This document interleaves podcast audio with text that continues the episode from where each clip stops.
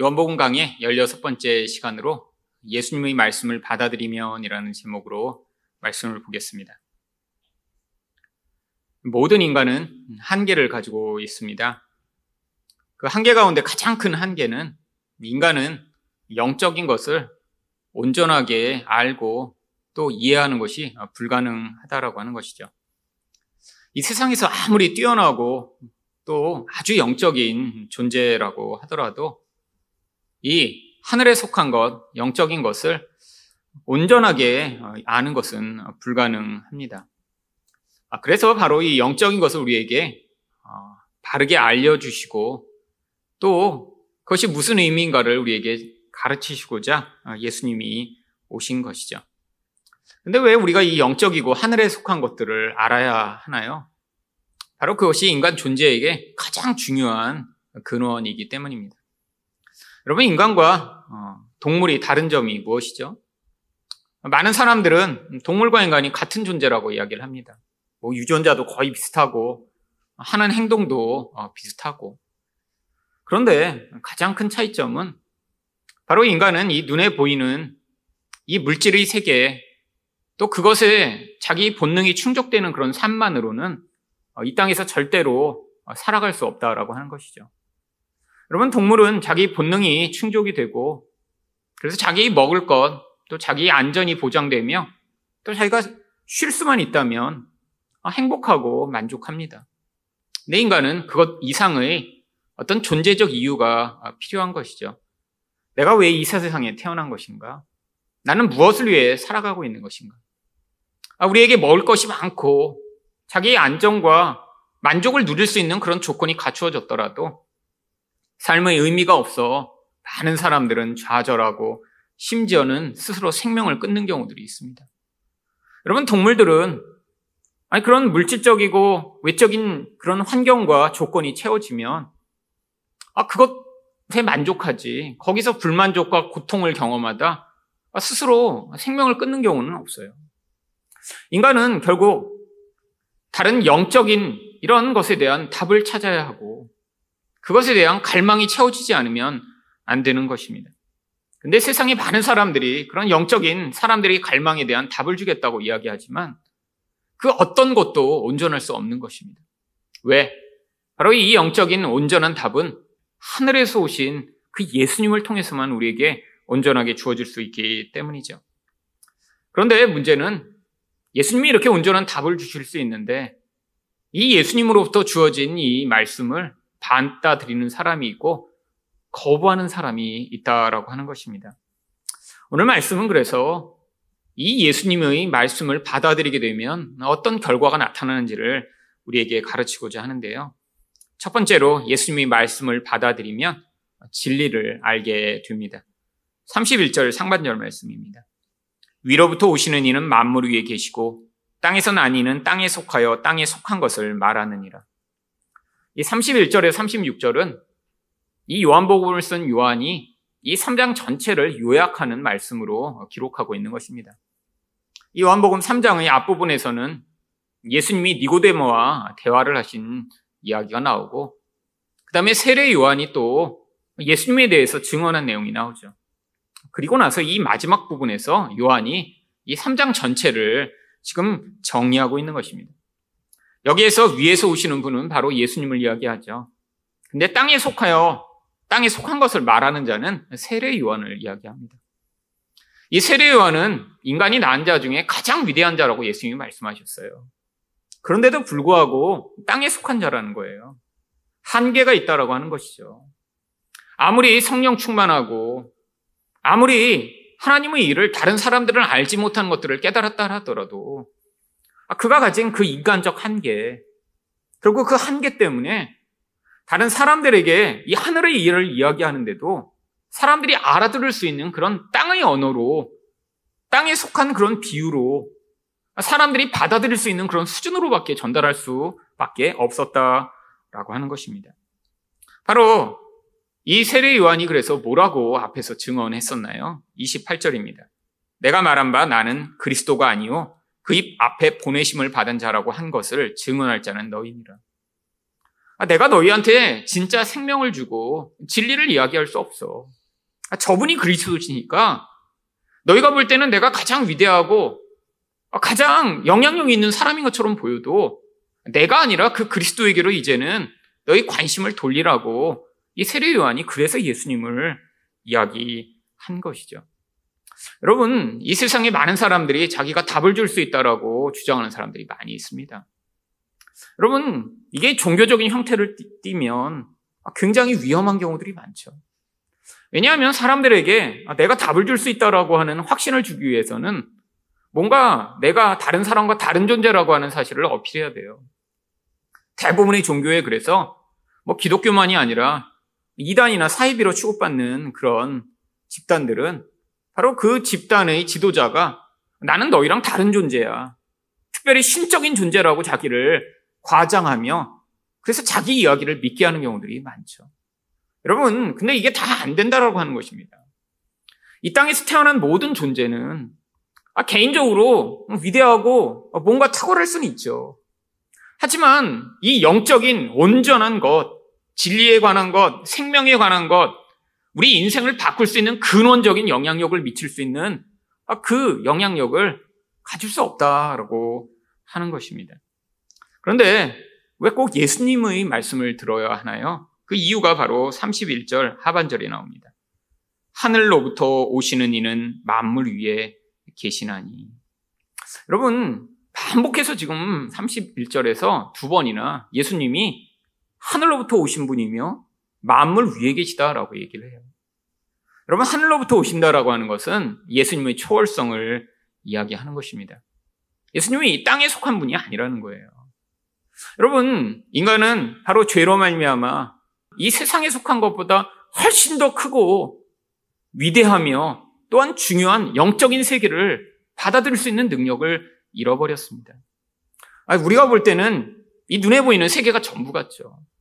하늘에 보면 아 저렇게 별들이 있고 아 지구가 있고 아 이게 전부라고 생각하지만 이 하나님 나라의 영역에서는 이 눈에 보이는 것은 아무것도 아닌 것입니다.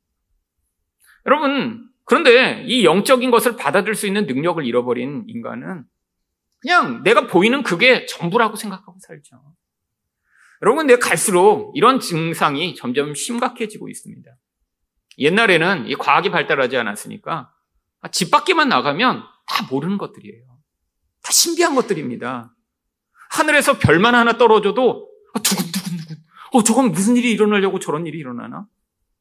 아, 밤에 나가면 세상은 깜깜하고 아, 길을 알 수가 없고 아, 두려움에 사로잡히며 아, 바다에 가면 모르는 것 투성이에요. 이 깊은 바다의 그 깊은 곳에서 도대체 무엇이 존재할까?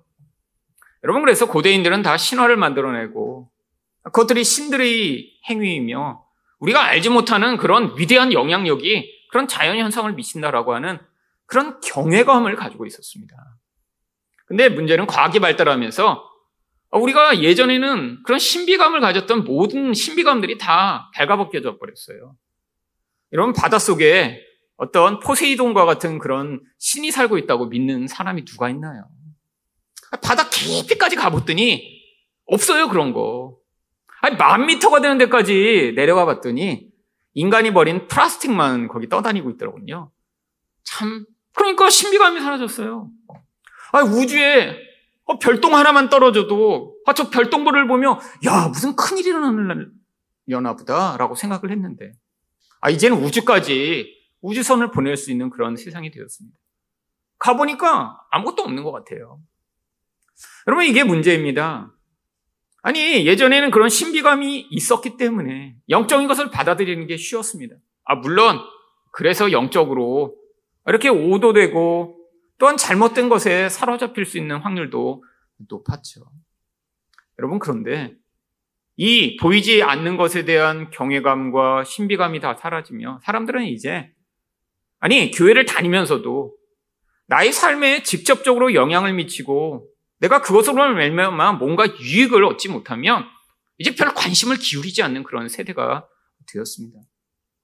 여러분 만약에 이렇게 주일에 와서 예배 한 번씩 드리면 세상의 주식이 이렇게 뭐가 오를지 내릴지 금방금방 파악할 수 있는 능력이 생긴다면 아마 이 예배당에는 정말 사람들이 꽉꽉 들어차겠죠. 그러는데 우리가 세상에서 이익을 얻지 못한다라고 생각하며 실제적으로 내가 정말 유익이 없다라고 생각하지만 진짜 우리 삶을 결정지으며 인생의 방향을 좌지우지하며 진짜 행복과 만족을 가져올 수 있는 그 길은 바로 이 보이지 않는 영적인 것에서 답을 얻어야 하는 것입니다. 여러분, 우리 인생이 아무리 만족하고 내가 생각할 때 잘 되고 있다고 하더라도 인간은 근원적으로 연약한 존재예요. 여러분, 내가 자율적으로 무엇을 결정하고 아, 내가 무엇이 맞다라고 판단하며 인생을 살아간다라고 하지만 여러분, 그 순간순간의 선택에서 우리는 결국 무엇인가 영향을 받게 되어 있습니다.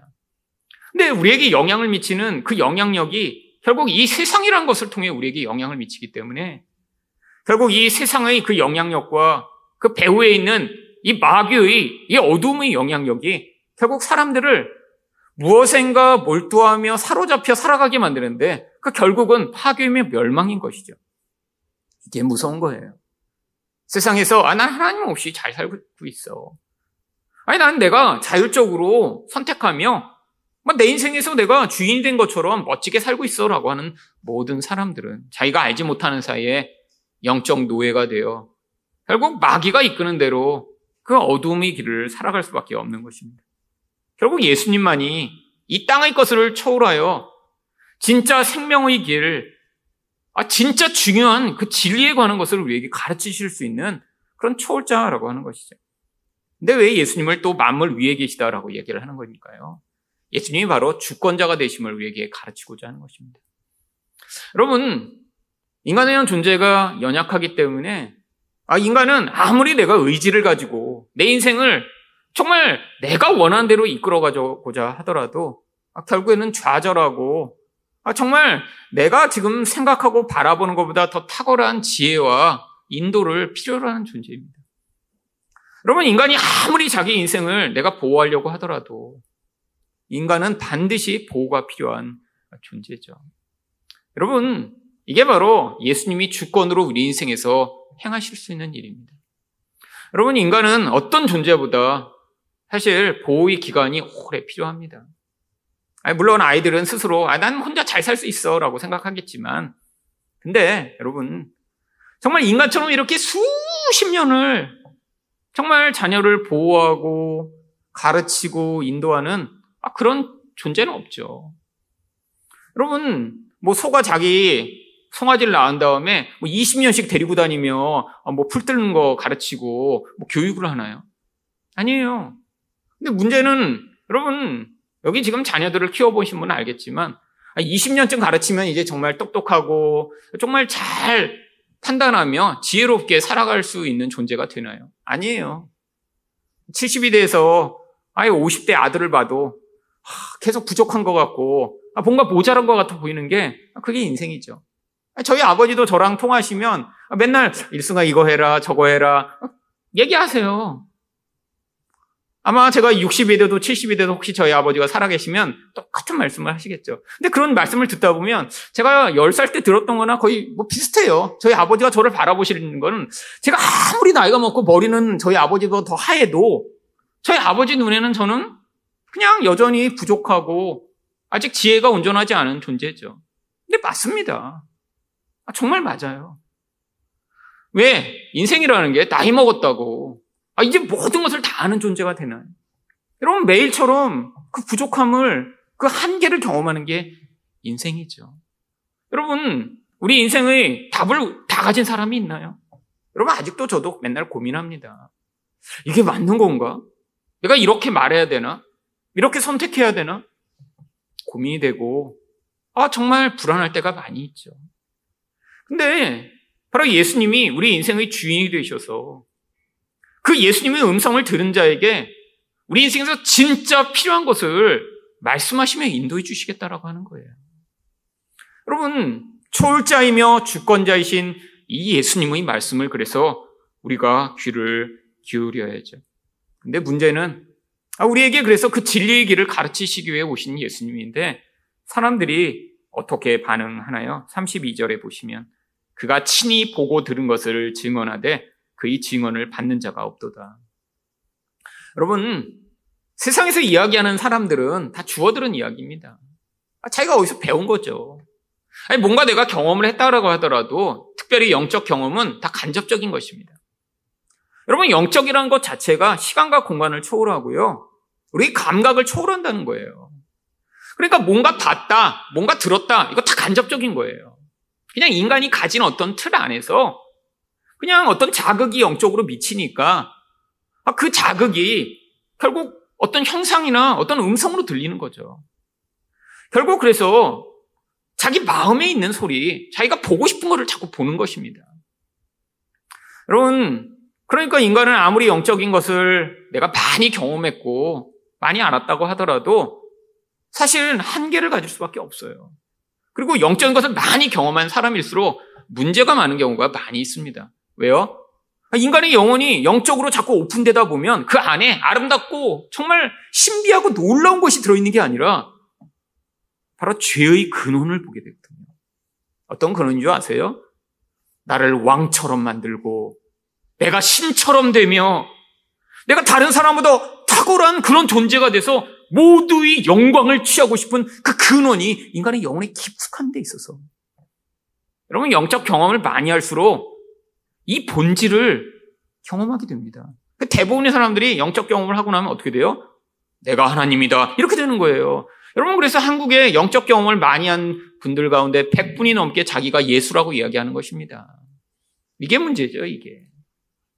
여러분, 그러면 도대체 우리 영적 근원, 그 안에 있는 것, 아, 그것들을 바르게 알 수 있는 그 방법이 무엇인가요? 바로 이 예수님의 음성을 듣는 방법밖에 없어요. 근데 사람들은 그걸 거부합니다. 왜 거부하죠? 바로 요한복음 3장 19절에서 빛이 세상에 왔을 때 사람들이 자기 행위가 악함으로 빛보다 어둠을 더 사랑한 것이니. 결국 인간의 본질적 아, 그 본성과 예수님의 말씀이 충돌하기 때문이죠. 여러분, 이 어둠의 실체는 무엇인가요? 바로 인간의 죄성입니다. 여러분, 뭐 우리가 행위로 누군가를 죽이고 사기치고 막 나쁜 짓을 한 이것만을 어둠으로 얘기하는 거 아니에요. 성경이 악한 행위라고 이야기하지 않고 특별히 비유적인 용어로 어두움이라고 이야기하는 진짜 이유는 그게 내면적이고 바로 이 영적인 죄악과 관련되어 있는 그런 어두움이기 때문이죠. 그러니까 결국 예수님이 말씀은 우리 어둠을 지적하며 드러내 그 예수님이 보여주시는 그 빛으로 나오도록 하는 것인데 우리 어둠의 본질은 무엇인가요? 바로 창세기 때 아담이 아, 내가 하나님처럼 되고 싶어라고 해. 선악을 내가 좋은 대로 판단하여 내가 좋은 것만을 선이라고 여기는 이 본질 이게 어둠의 근원인 거예요. 여러분, 예수님이 그래서 나를 따라오리거든 자기 십자가를 지고 자기를 부인한 자만 따를 수 있다고 말씀하신 이것, 이게 충돌하는 거죠. 여러분, 진짜 예수님의 음성을 들으면 우리 본성과 자꾸 충돌을 합니다. 여러분, 우리 본성은 뭐 꼭 우리를 보지 않아도 괜찮아요. 여러분, 예수님이 제자들의 본성 가운데 그대로 다 표출돼 나왔습니다. 예수님을 따라다니면 따라다닐수록 그들이 나중에는 어떻게 되고 싶었나요? 결국 예수님이 나중에 높은 자리에 오르시면 한 자리씩 해서 그래서 사람들에게 내가 인기 없고 영향력 있고 야 저분이 베드로야? 아 저분이 요한이야? 아, 이런 소리 듣고 싶었던 그 예수님의 제자들. 그래서 예수님이 아, 나중에 정말 예루살렘에 올라가시기 바로 그 전에 십자가에 달리시기 바로 그 전에 예수님께 와서 청탁하며 예수님 가서 왕좌에 오르시면 저희를 오른편 왼편에 세워주세요라고 요청했던 이 모습. 이게 자꾸 우리 안에서 충돌되는 거죠. 여러분, 예수님의 말씀이 사람들에게 꿀처럼 달게 들리고, 야, 정말 좋다라고 이렇게 되기 위해선 사실 두 가지 조건이 필요합니다. 한 가지는요, 바로 우리 안에서 이 무서운 근원적인 자아의 죄성이 제거되어야 가능한 것이고요. 아니, 근데 이렇게 제거되지 않아도 이 예수님의 말씀이 꿀처럼 들릴 때는 나의 본성은 그대로 있는데 하나님이 은혜로 우리를 덮으셔서 처음 은혜 받았을 때 우리가 죄인이라고 얘기해도 아, 맞아 내가 죄인이구나 그러고 엉어 울으며 그래서 예수님 예수님이 필요합니다라고 고백했던 바로 그 순간에 성령이 강력하게 역사하실 때만 가능한 것이죠. 여러분, 근데 그 다음에 어떤 일이 벌어지나요? 사람들은 자기 귀에 듣기 좋은 이야기만 자꾸 듣고 싶어 하는 거죠. 예수님이 오셔서 이야기하신 그 진리의 본질이 무엇인가요? 나를 믿지 않으면 구원의 길이 없다라는 것이죠. 여러분, 믿는다라고 하는 건 뭐 이것도 믿고 저것도 믿고 이건 불가능한 것입니다. 믿음은 온전한 의탁을 얘기하는 거예요. 예수님을 믿기 위해선 나를 믿고 돈을 믿고 사람을 믿고 다른 어떤 것을 의존하는 그 의존을 다 내려놔야 믿음이 가능한 것입니다. 예수님도 믿고 뭐 예수님은 50% 믿고 뭐 30%는 돈 믿고 20%는 사람 믿고 이런 게 불가능한 거예요. 믿음은 전적 의탁이라 아, 그분이 맞다라고 하면 그 믿음에 따라 순종이 자연스럽게 나와야 되는 것인데 결국 믿음은 내적인 것이고 순종은 믿음의 결과로 나오는 외적인 것이라 이게 늘 같이 가는 거예요. 결국 순종하지 않고 있다면 사실은 내면에서는 믿고 있지 않는 거죠. 여러분, 결국 그래서 우리 삶에서 예수님이 말씀하시는 것에 순종하는 것이 요구되는데 여러분 이게 그렇게 힘든 것입니다. 결국 사람들이 이 어둠은 내 혼자의 아, 내가 그렇게 왕이 되고 싶어. 아, 내가 정말 괜찮은 사람이 되고 싶어라는 이 욕구와 함께 강력한 영적 권세가 우리 영혼에 끊임없이 영향을 미치게 되어 있습니다. 그래서 사도행전 26장 18절은 이 어둠을 무엇이라고 얘기하나요? 그 눈을 뜨게 하여 어둠에서 빛으로 사탄의 권세에서 하나님께로 돌아오게 하고 어둠이 사탄의 권세라고 이야기를 합니다. 여러분, 우리가 볼 때 그냥 우리 안에 있는 어둠만도 사실 우리는 감당할 수 없어요. 근데 심지어는 그 어둠을 이런 강력한 사탄의 권세가 영향을 미치며 사람들이 스스로의 힘으로는 절대로 구원과 자유 자리에 이룰 수 없는 것입니다. 여러분, 예수님이 그래서 우리에게 요구하시는 거예요. 나의 말을 들으라고. 여러분, 근데 이렇게 예수님의 말씀을 받아들인 자에게는 어떤 결과가 나타나나요? 33절을 보시면 그의 증언을 받는 자는 하나님이 참뜻이다라는 것을 인쳤느니라. 여러분, 이 인쳤다라고 하는 것은 정말 바꿀 수 없게 확증하여 이제는 온전하게 내가 그들을 받아들였다라고 하는 것이죠. 하나님이 참되시다라는 것들을 어떻게 받아들인다고요? 여러분, 이 참되시다라고 하는 것은 구약 성경 내내 하나님이 진리의 하나님으로 우리에게 전하셨던 그 진리가 옳다라고 하는 것을 인정하게 된다는 것입니다. 여러분, 하나님이 구약에서 도대체 뭘 말씀하셨나요? 내가 메시아를 너희에게 보낼 텐데 그 메시아를 믿는 자에게는 구원이 주어진다라는 것을 구약 성경 내내 말씀하시는 것입니다. 결국 이게 진리라고 하는 것을 받아들이게 된다는 거예요. 여러분, 이 요한복음이 증언하는 게 바로 이것입니다. 1장에서부터 계속해서 그래서 예수님을 뭐라고 얘기하나요? 진리라고 이야기를 하죠. 요한복음 1장 14절이에요. 말씀이 육신이 되어 우리 가운데 거하심에 우리가 그의 영광을 보니 아버지 독생자의 영광이요 은혜와 진리가 충만하더라. 여러분, 우리 인생에서 다 우리는 다 아, 이게 맞다. 이게 좋은 방법이야라고 하는 자기 나름대로의 철학을 가지고 있죠. 근데 그게 완전한 진리인가요? 아니에요. 상황에 따라 계속 변합니다. 여러분, 여러분 나이대가 변함에 따라 그때 아 이게 전부인 것 같아. 가장 중요해라고 생각했던 게 계속 변했음을 알 수 있을 거예요. 여러분 저도 10대 때는 공부 잘하는 게 세상에서 제일 중요한 거라고 생각했어요. 근데 20대가 돼 보니까 그 생각이 변했습니다. 30대 때 또 변하고요. 40대 때 변하고 이제 40대 때 변한 생각을 이제 계속 가지고 있죠. 이제는 40대 때 완전히 변한 것 같아요. 아, 내가 가지고 있던 모든 생각이 다 틀렸었구나. 얼마나 바보 같은 생각을 하고 있던지 그제야 깨달은 거죠. 그때는 근데 그게 정답이라고 생각했어요. 그것만 맞다고 생각했어요. 아, 그러니까 문제가 늘 발생했죠. 근데 그 문제가 저한테는 유익이었습니다. 내가 생각했던 그 답으론 해결이 안 되는 이 인생의 고통을 경험하며 거기서 결국 내가 가있던 모든 정답이라고 생각한 것들을 내려놓고 예수님의 말씀을 진리로 받아들이기 시작했으니까요. 여러분, 그래서 요한복음 14장 6절에서 바로 이 진리가 무엇을 가능케 하나요? 예수께서 이르시되 내가 곧 길이요 진리요 생명이 나로 말미암지 않고는 아버지께로 올 자가 없느니라. 예수님이 유일한 답이라는 거예요. 여러분, 우리 인생에서 그래서 우리가 싸워야 될 게 무엇인가요? 지금 내가 생각하는 내 인생의 다른 답들을 내려놓는 것입니다. 사람마다 아, 내 인생은 이게 답인 것 같아. 아, 내가 이런 삶을 살고 있으면 참 좋겠어. 여러분, 하지만 하나님이 생각하실 때는 그게 아니라 우리 인생에서 진짜 중요한 거는 여러분이 얼마나 똑똑하고 얼마나 능력 있고 얼마나 도덕적이고 온전한 삶을 살았냐가 아니라 우리 인생의 어떤 과정을 통해서도 바로 예수를 답으로 받아들이는 그분만이 유일한 진리라 우리에게 생명을 줄 수 있는 분이라고 하는 사실을 우리가 정말 우리 영혼에서부터 진짜 인정하게 되는 그런 사람이 되는 것이죠. 여러분, 근데 우리 인생에 늘 장벽이 너무나 많이 있습니다. 왜요? 바로 우리가 하늘로부터 온 자들이 아니라 우리는 여전히 이 땅에 땅에 속한 자로 살아가고 있기 때문이죠. 그러면 이 땅에 속한다라고 하는 것이 정말 우리 인생의 엄청난 한계를 갖고 옵니다. 아니, 영적인 은혜를 받았어요.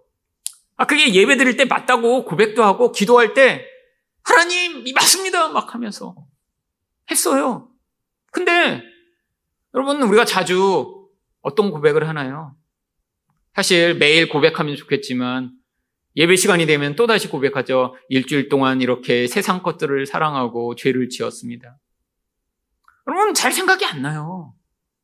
그냥 살 때는 그냥 내 생각대로 내가 맞다라고 하는 답대로 예수님 생각 안 하고 살다가 아, 주일에 그래도 오기라도 하니까 아, 그때라도 한 번씩 생각하는 것. 근데 문제는 많은 사람들이 아, 그런 생각조차 안 할 때도 많이 있다라고 하는 것이죠. 결국 예수님이 무슨 일을 하시나요?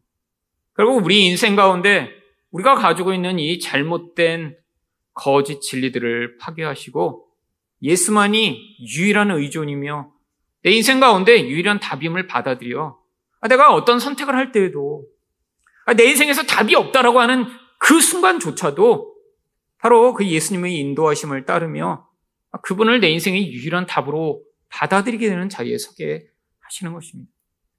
여러분, 이게 우리에게 무엇을 가져오나요? 요한복음 8장 32절입니다. 진리를 알지니 진리가 너희를 자유롭게 하리라. 여러분, 많은 사람들이 자유를 원하죠. 여러분, 그런데 성경이 이야기하는 자유는 우리가 어떤 것에서 구속받지 않고 내가 원하는 대로 삶을 사는 것이 아닙니다. 여러분, 성경이 이야기하는 자유는 하나님의 질서 가운데 온전하게 그 질서를 따라가는 것을 자유라고 얘기해요. 여러분, 세상에 있는 모든 존재는 아무런 이런 영향력 없이 혼자 자유로울 수 없습니다. 여러분, 만약에 새가, 아, 나는 공기라는 게 필요 없어. 아, 이 공기가 나를 구속하는 것 같아. 자유를 찾겠다고 그러면 날 수가 없겠죠. 아, 물고기가 있는데, 아, 이 물이 자꾸 나를 방해하는 것 같아. 물이 너무 많아. 아, 물이 나를 눌러갖고 난 너무 납작해졌어. 그래서 난 물 없는 곳에 살고 싶어 하면 자유를 얻는 게 아니라 죽음을 얻겠죠. 인간도 마찬가지라는 거예요. 여러분, 인간은 왜 자유를 누리지 못하나요? 그러니까 인간은 하나님 없이는 살 수 없게 만들어졌습니다. 아, 원래요.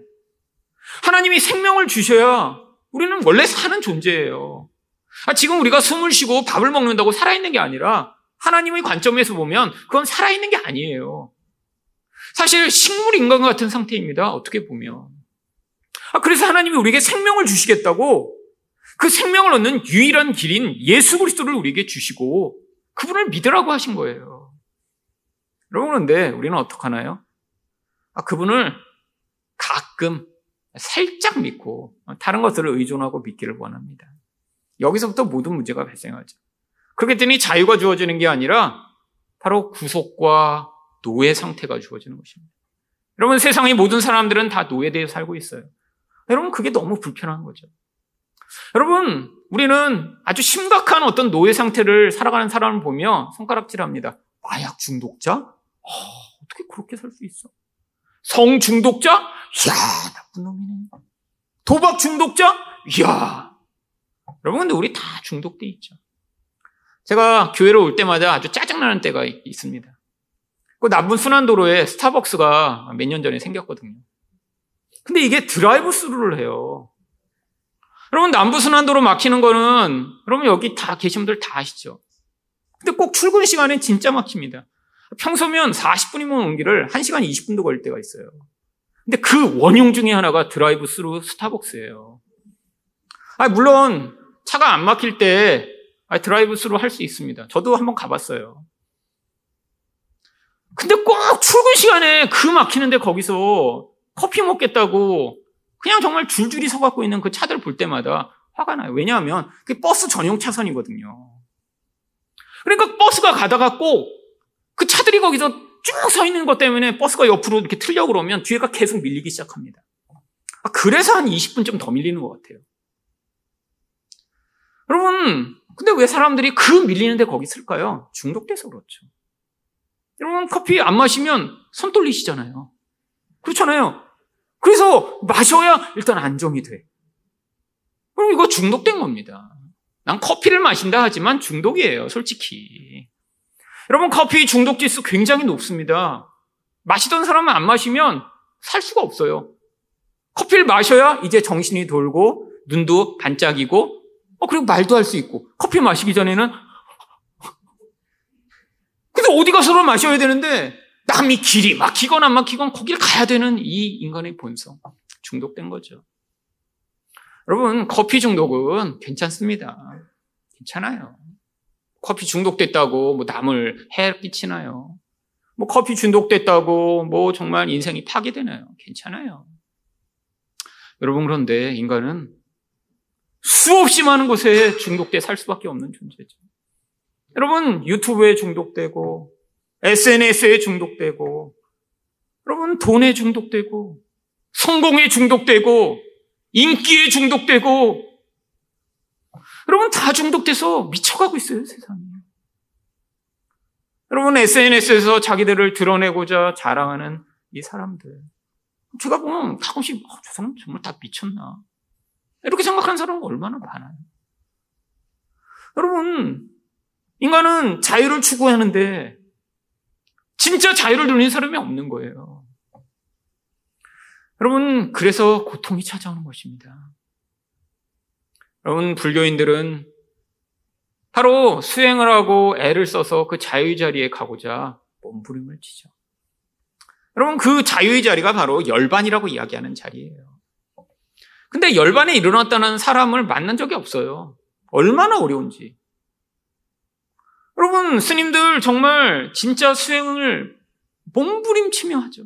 근데 왜 열반에 못 일어나요? 땅에 속한 자이기 때문이죠. 땅에 속한 자들이 만들어낸 땅에 속한 방법으로는 그 열반의 자리, 모든 고통과 그 욕망에서 자유로운 자리에 이를 수가 없는 거예요. 여러분, 예수님이 그런데 말씀하세요. 내가 진리다. 나를 진짜 믿고 내 말이 진짜라고 받아들이며 따라가면 그래서 네가 다른 것을 얻지 않고 나를 얻은 것으로 만족하게 되면 그러면 너는 자유를 얻을 것이다. 라고 말씀하시는 거예요. 여러분 지금 불만족하세요? 여러분 삶에서 답이 없다라고 여기며 불안하세요? 아직 예수를 온전히 못 믿어서 그래요. 여러분 예수를 얻었으면 그래서 우리 인생 가운데 가장 귀한 존재가 우리의 주인이 되시고 아 그분이 내 인생을 책임지신다는 믿음이 있다면 지금 당장 눈에 보이는 상황과 눈에 보이는 결정이 불안하더라도 아, 그들을 뛰어넘을 수 있겠죠. 근데 왜 우리가 불안하죠? 뭔가 내가 선택하는 것이 나에게 나쁜 결과가 주어질까봐 그렇죠. 내가 원하는 어떤 것, 그것이 얻어지지 않을까봐 그래서 자꾸 불안한 거예요. 여러분, 예수를 온전히 믿었다면 사실 그런 불안으로부터 자유를 얻을 수 있겠죠. 여러분, 여러분 불안할 때 그래서 하나님, 이거 주세요. 저거 주세요라고 하는 게 아니라 진리신 예수를 온전히 믿을 수 있는 그 믿음을 달라라고 기도하셔야 하는 것입니다. 두 번째로 예수님의 말씀을 받아들이면 어떻게 되나요? 말씀에 순종하게 됩니다. 34절 상반절입니다. 하나님이 보내신 이는 하나님의 말씀을 하나님. 여러분, 예수님이 자기 이야기 하시는 게 아니라는 거예요. 하늘로부터 오셔서 바로 그 하나님의 말씀을 우리에게 전달해 주신다라고 하는 것입니다. 그러니까 그분 말씀이 진짜죠. 여러분 세상에서 많은 사람들이 좋은 이야기라고 하지만 그게 바로 이 예수님이 말씀하신 것과 같지 않다면 다 가짜예요. 하늘의 음성을 직접 들을 수가 없기 때문이죠. 여러분, 아무리 신비 체험을 많이 해도 인간은 결국 자기 영혼에 있는 자기 이야기를 어떤 자극에 의해 부풀려 이야기할 수밖에 없는 존재입니다. 근데 예수님은 하나님의 음성을 우리에게 전달해 주신대요. 어떻게 이게 가능한가요? 34절 하반절을 보시면 이는 하나님이 성령을 한량없이 주십니다. 바로 성령에 의해 그 예수님이 이런 일을 가능케 하셨던 것이죠. 여러분 그래서 사도행전 10장 38절에 예수님을 이렇게 소개합니다. 하나님이 나사렛 예수에게 성령과 능력을 기름 붓듯 하셨으며 여러분 결국 예수님이 이 땅에서 온전한 이 하늘의 일을 우리에게 가르치시고 하늘의 일을 보여주실 수 있었던 모든 근원이 성령이 충만하게 부어졌기 때문이죠. 왜 기름 붓는다라고 이야기를 하나요? 구약 성경에서 제사장이나 왕, 선지자를 기름 부을 때 기름을 조금 부은 게 아닙니다. 머리서부터 흘러내려서 온 몸을 적실 만큼 많이 부었던 거죠. 이게 바로 성령으로 충만하게 체험을 받은 그 모습을 보여주기 위한 것이죠. 그래서 무슨 일을 하셨어요? 그가 두루 다니시며 선한 일을 행하시고 마귀에게 눌린 모든 사람을 고치셨으니 이는 하나님이 함께 하셨습니다. 여러분 이런 능력에 의해 예수님이 하신 가장 중요한 일이 마귀에게 눌린 자들을 자유케 하신 것입니다. 다른 말로 이야기하면 마귀의 노예된 자들을 풀어주신 거예요. 다른 말로 이야기하면 사람들은 내가 자유를 찾겠다.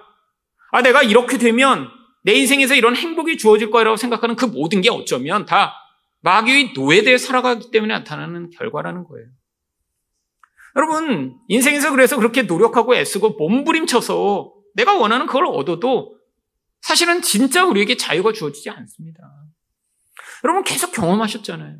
내가 이 대학만 가면, 아, 내가 이 직장에만 가면, 내가 돈을 요만큼만 벌면, 여러분, 그래서, 아, 그것들을 얻게 된다고 해서 우리 인생에서 진짜 자유와 만족이 주어지나요? 인생은 그렇지 않습니다. 결국에는 그 자리에서 우리는 자유를 잃어버리고 더 노예처럼 살게 되는 게 인생이죠. 근데 그게 바로 마귀의 노예된 상태라고 하는 것입니다. 여러분, 그래서 요한이 뭐라고 얘기하나요?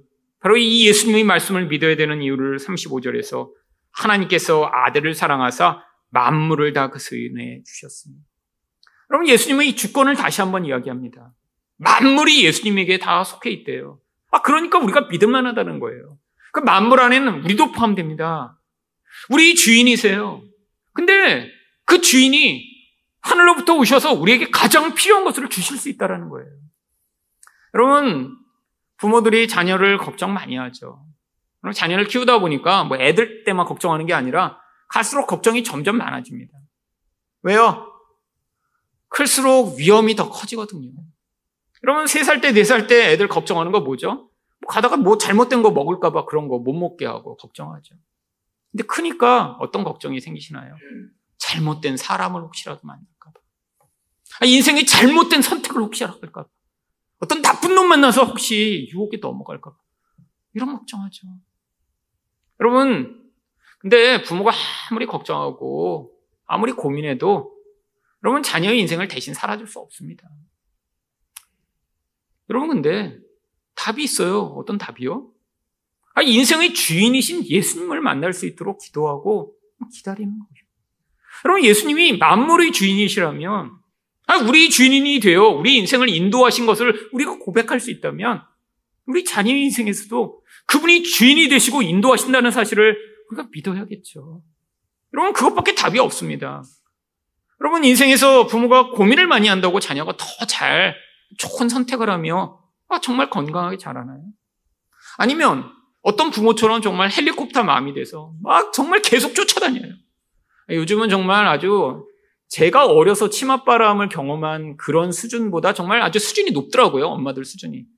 심지어는 중학생들이 제주도로 수학여행 갔는데 엄마들이 차를 렌트해서 그 수학여행 버스를 뒤에서 쫓아다닌대요. 그러면서 식당 밖에서 쌍안경으로 보면서 우리 아들 뭐 해물 알러지 있는데 왜 해물 있는 식당에 갔냐고 선생님한테 계속 카톡하고 야 옛날엔 그 정도 수준은 아니었는데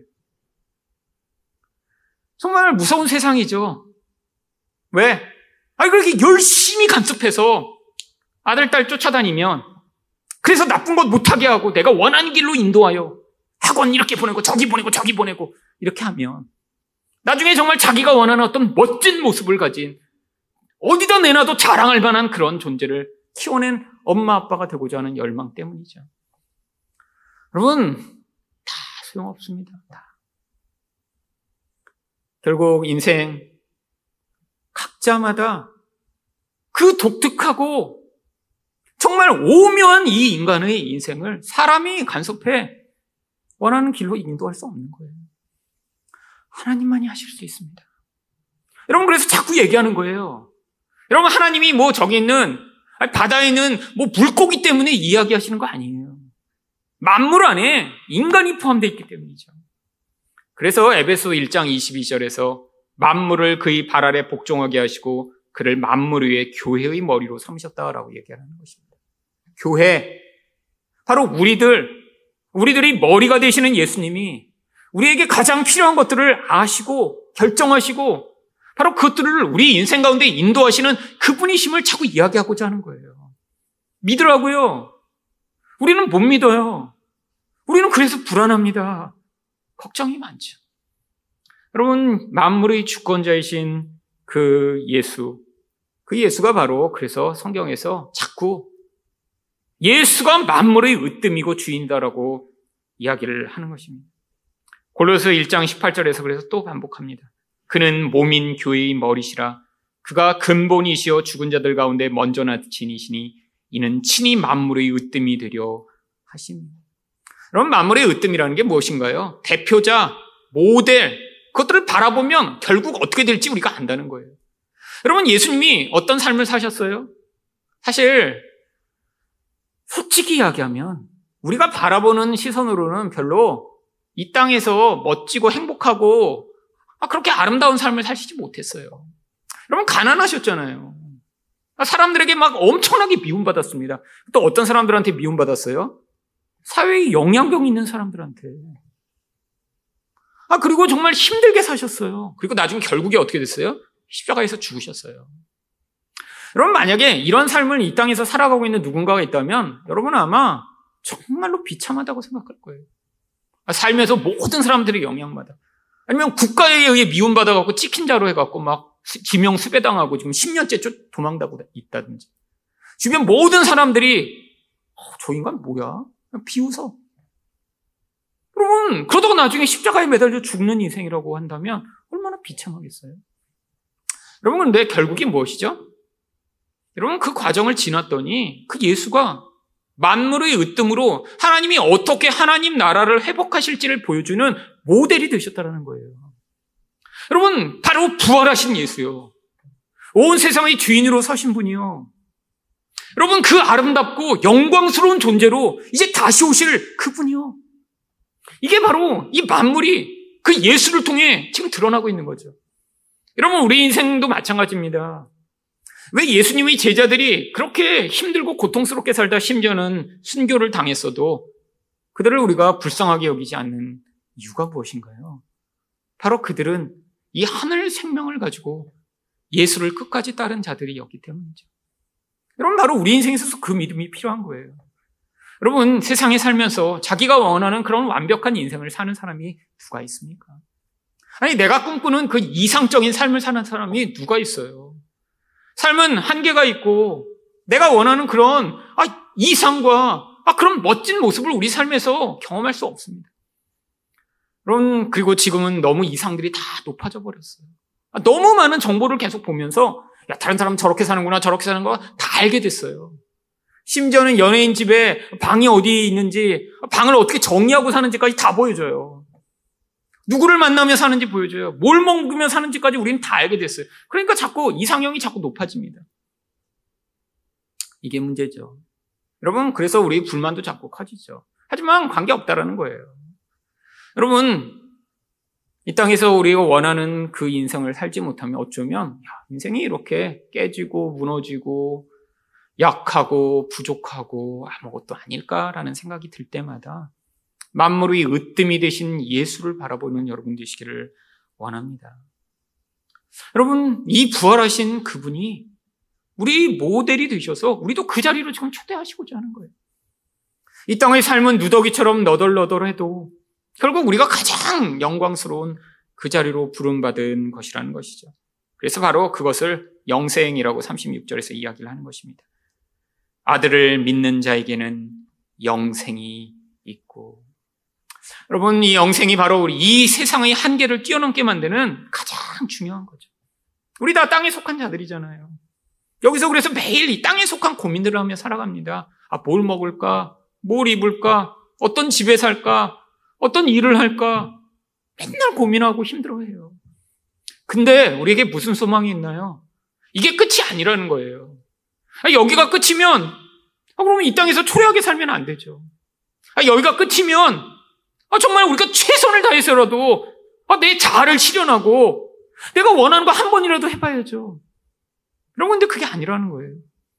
이 땅의 것, 초월한 자, 영생을 맛본 자들은 그 영원한 생명을 위한 준비 과정으로 하나님이 이 땅의 삶을 주신 것이고, 여기서 그 영원한 것, 그 찬란한 것, 절대로 포기하면 안 되는 그 나라를 소망하며 하나님 살게 하시다가 바로 그 자리로 인도해 나가시는 것이죠. 여러분, 이런 사람만 이 땅에서 더 잘 살 수 있습니다. 왜 그런 줄 아세요? 자유를 얻었으니까요. 여러분, 영생을 이 땅에서 누리는 자들만 바로 그 진리를 통한 자유를 얻어서 많은 사람들이 노예돼 살고 있는 그런 노예의 모습으로 살지 않고 자유를 얻을 수 있어요. 돈의 자유, 명예의 자유, 자식 농사에 대한 자유, 사람들에게 내가 얼마나 멋지고 괜찮은 존재인가 드러내고 싶은 욕망에 대한 자유. 여러분, 그래서 그게 바로 영생을 살아가는 사람들의 모습인 것입니다. 여러분, 그런데 예수님을 받아들이지 않는 자는 어떤 삶을 살게 되나요? 36절 하반절을 보시면 아들에게 순종하지 아니하는 자는 영생을 보지 못하고 도리어 하나님의 진노가 그 위에 머물러 있느니라. 여러분 믿는 게 결국 순종하는 거라고 이야기를 하죠. 제가 아까 말씀드린 대로 믿음과 순종은 같은 것입니다. 믿음은 내적인 거예요. 예수님 말씀을 믿었어요. 그럼 반드시 어떻게 된다는 거예요? 삶에서 순종이 나타나야 돼요. 근데 예수님을 믿지 않는 자는 순종할 수가 없어요. 그게 바로 진노를 당하는 삶입니다. 여러분, 우리가 볼 때는 아, 멋진 삶을 사는 것처럼 보이는 사람들이 있어요. 아 세상에 얼마나 많아요. 아, 굉장히 걱정도 없이 행복하게 살아가는 것처럼 보이는 인생들도 있죠. 여러분, 아닙니다. 여러분, 바로 그게 진노를 경험하는 삶이죠. 여러분, 사람들이 지금은 당장 나타나지 않지만 나중에는 예수 그리스도가 영광의 주로 임하실 때 그들이 어떤 반응을 할지 요한계시록에서 무엇이라고 하나요? 왕들과 권세자들이 산을 향하여 내 머리 위에 던져줘 나를 감추라라고 고백을 된대요. 얼마나 무서운지. 아니야, 그 하나님의 진노에 내가 심판을 당하느니 이 커다란 살이 나를 눌러 엎어. 그 진노를 피할 수만 있다면 산에 깔려 죽는 게 낫겠다라는 고백을 하며 산아 내게로 와서 나를 덮쳐라라고 고백을 하는 그런 무서운 날이 임한다라고 하는 것입니다. 여러분 영생이라는 것 바로 우리가 예수를 믿을 때만 가능한 것이고 영생을 믿는 자만 이 자유를 누리며 결국 이 땅에서도 그 영생의 풍요함과 영광을 맛볼 수 있는 것입니다. 예수님의 말씀을 받아들여 이 풍요한 하나님 나라를 맛보는 여러분 되시기를 축원드립니다.